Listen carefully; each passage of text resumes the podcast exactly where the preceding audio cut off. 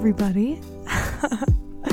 I want to say thank you to those of you who have been listening to the podcast and giving me some really nice feedback. So I really appreciate it. You know, feel free to share with your friends and spread the message. All of this that we talk about is all stuff that people are ready to hear and want to hear. Sharing these conversations are really important, and you never know who needs to hear it. In this week's episode, we are going to talk about how to be free, releasing the need to meet other people's expectations, prioritizing our own expectations, and the role of authenticity and all that. So, without further ado, let's get right into it. The other week, I was watching a video from the YouTube channel The School of Life. The video was called How to Stop Being a Good Boy or Girl. I will link it down below. Essentially, it discussed the ways that our learned obedience in childhood impacts our ability to follow our own path and prioritize our own needs and expectations over those that are placed on us by friends, family, parents, society, you fill in the blank. And I think that this is a really important message. As we approach the new year, I think that this is something that will be really helpful for a lot of people to hold in the back of their mind as they consider what do I want this next year of my life to look like? What do I want to leave in 2020? What do I want to bring in in 2021. It's really powerful to understand our learned behaviors in childhood. It's crucial to setting ourselves free. Wherever your parents fall or your caretakers fall on the spectrum of parents and caretakers, Everyone can benefit from objectively reviewing their childhood. As children, we're literally absorbing everything around us from our parents to our classmates, our teachers, the media we consume, all of it. We are just absorbing machines until about the age of seven. So if you think about that, if we then move through life without ever reflecting on our childhood, reflecting on our learned behaviors, and objectively observing this, then as adults, we're literally seven year olds walking around with jobs, families, you know, you fill in the blank, never having made any changes to our behaviors, our belief patterns, our thoughts, etc., unless we actively did so. And the role of obedience is no exception to this. As children, we have patterns of behavior and beliefs that serve us. We're trying to navigate something at home, we're trying to navigate something at school, we're trying to cope, right? And we learn those things as children, and we do them out of survival, how to figure out how to navigate these dynamics that we exist in in my whole experience, it has been incredibly powerful and liberating to go back and understand what those patterns of behavior and beliefs are and how they impact me in all aspects of my life today as an adult. When we're thinking about obedience, we have a long, drawn out relationship with it as we become fully functioning, autonomous beings school is a great example of this. We are told that we have to go to school. We are told that this is the way things are, it will benefit us in the future, blah, blah, blah. I have no issue with that. I'm not saying anything wrong with school. But in this aspect, it's a great example of something most children go through that you surrender to what the authority figures in your life say is best for you. Again, I'm not saying there's anything wrong with school. I think school is incredible. I think learning is so empowering. It can be school, it can be whatever. These instances from childhood teach us on some level, at some point, to not trust our feelings or understand what they're communicating to us. All feelings are are communicators. They are indicators for us that this is working for us, this isn't working for us. And because we're taught to surrender to what the authority figures in our lives are saying is best for us, it teaches us to blame ourselves or rationalize and make excuses for those negative emotions that are actually trying to communicate to us that something isn't working. But what if we were taught as children instead how to explore these feelings in these highly formative years, how to name them, how to greet them as friendly pieces of information, to understand and unpack them, figure out what they're trying to communicate to us, and then make informed decisions and actions as a result. It's a dangerous thing to accept authority or the status quo without questioning it, without thinking for ourselves.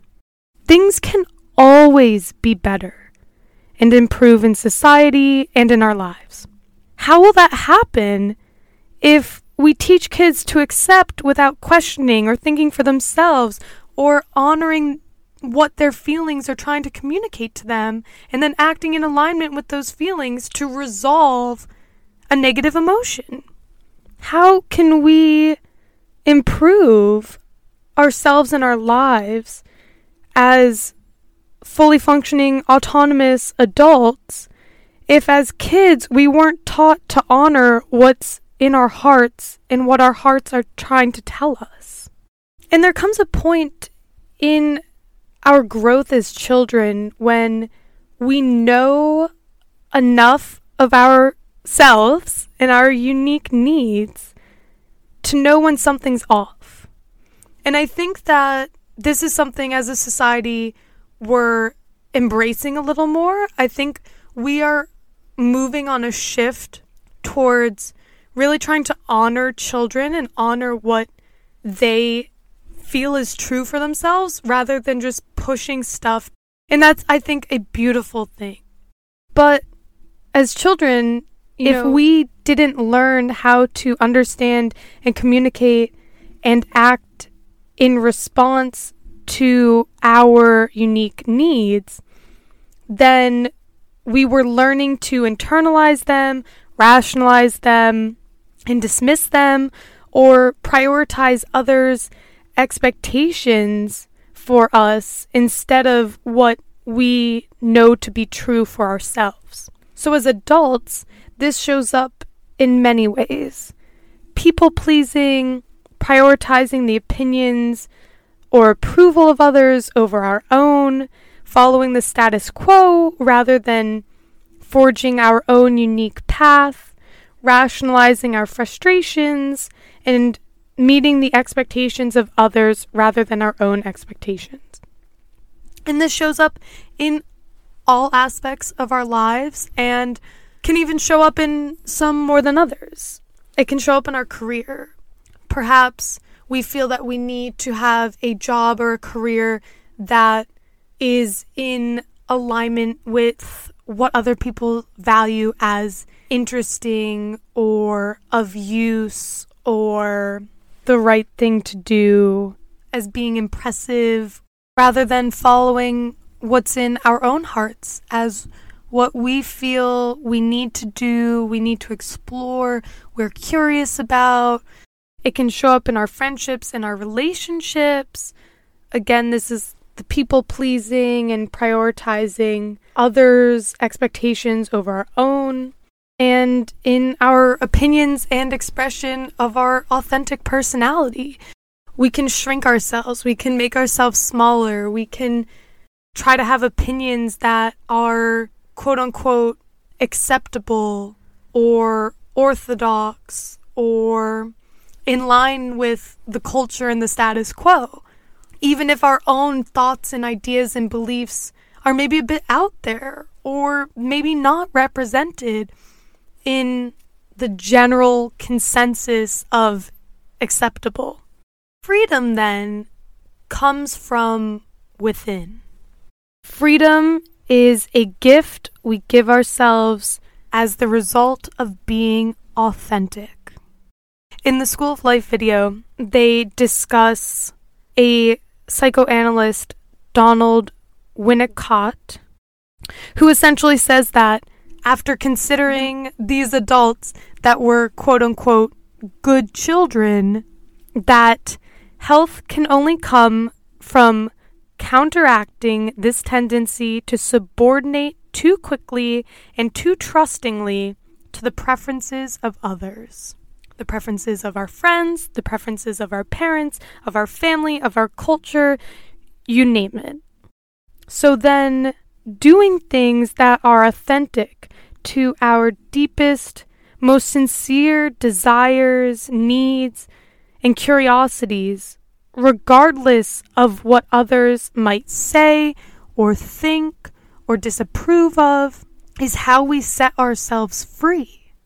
That is the gift we give ourselves when we honor our authentic needs, beliefs, curiosities. And I think it's so interesting that health, or perhaps consider it as well being, a holistic health, mind, body, and soul, can only come from this sense of freedom that happens when we honor our own needs and expectations above the expectations of others. And it makes total sense. We all have our own unique needs, only we know best. No one else can ultimately know or discern what is best for us other than ourselves. When we act authentically, prioritizing our commitment to meet our own expectations, that's when we are free. We will never please everyone. That is a straight up truth of life. And we may literally kill our souls trying to do this.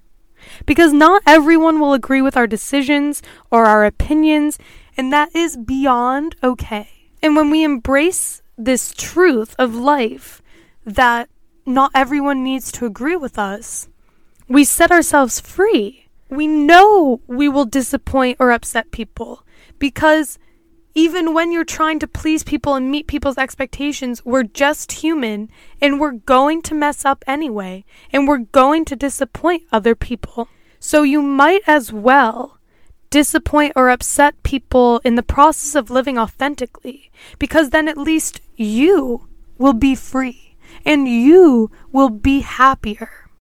And ultimately, those who truly care about you will put their expectations aside when they see the joy this freedom brings to you. The expectations of others are simply not your responsibility. You are responsible to yourself and your well being first and foremost. You only have this one life. As cliche as that might sound to some people, but let's put it in perspective because I'm all about putting things in perspective. You only have one life. Think of all that you could do in your life if you dropped this learned idea that you need to spend your life meeting the expectations of others. What would you do? What would your life look like? How would you feel? I hope that this was some good food for thought for everyone. I know that it can feel impossible. It can feel like you don't have the option to be free and authentic and meet your own expectations. But if you feel that way, I really invite you to take the time to objectively reflect on how those aspects played out in your childhood. Were you able to communicate your feelings, your authentic feelings, in a safe and constructive way?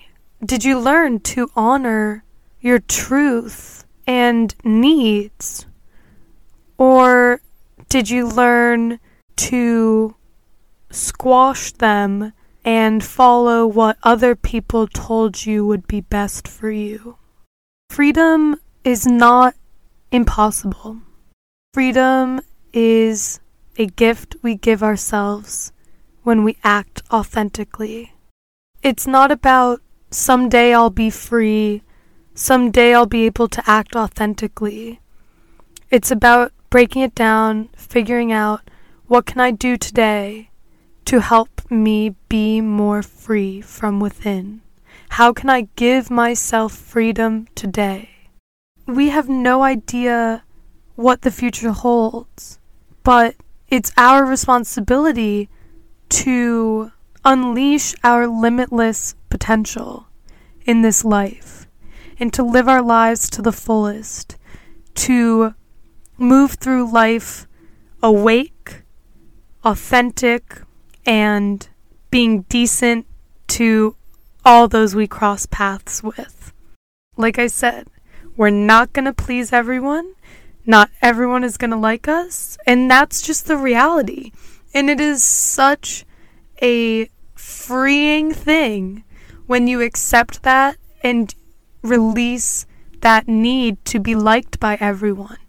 Because ultimately, the only person that needs to like you is you. The only person that needs to agree with your actions is you. The only person's expectations you need to meet are your own. In doing all of that, you will find the people that are meant to be in your life, the people that applaud your freedom, your authenticity, your opinions, your ideas that truly support you in your well being, regardless of what they imagine for you, your life, and your well being. I hope everyone enjoyed this week's conversation. If you did, please like and subscribe and share the podcast with whoever you think might need to hear this message. And remember, we're setting ourselves up for 2021. We are taking control of what we can control, which is ourselves, our actions, our thoughts, and our beliefs. And we are working from within to create the best possible life throughout and get out of our own ways. Follow our own path. Next week's episode is a really special one. We are going to be talking about the role of music in growth and the soul. And I will be joined by our very first guest, which is none other than one of my dearest friends, Miss Molly. You'll meet her next week but I'm really excited for this conversation. Yeah, it's a the beginning of a series of episodes.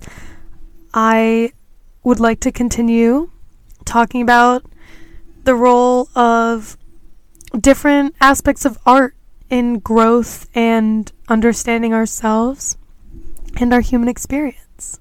So, I'll see you guys next week. Bye, everybody.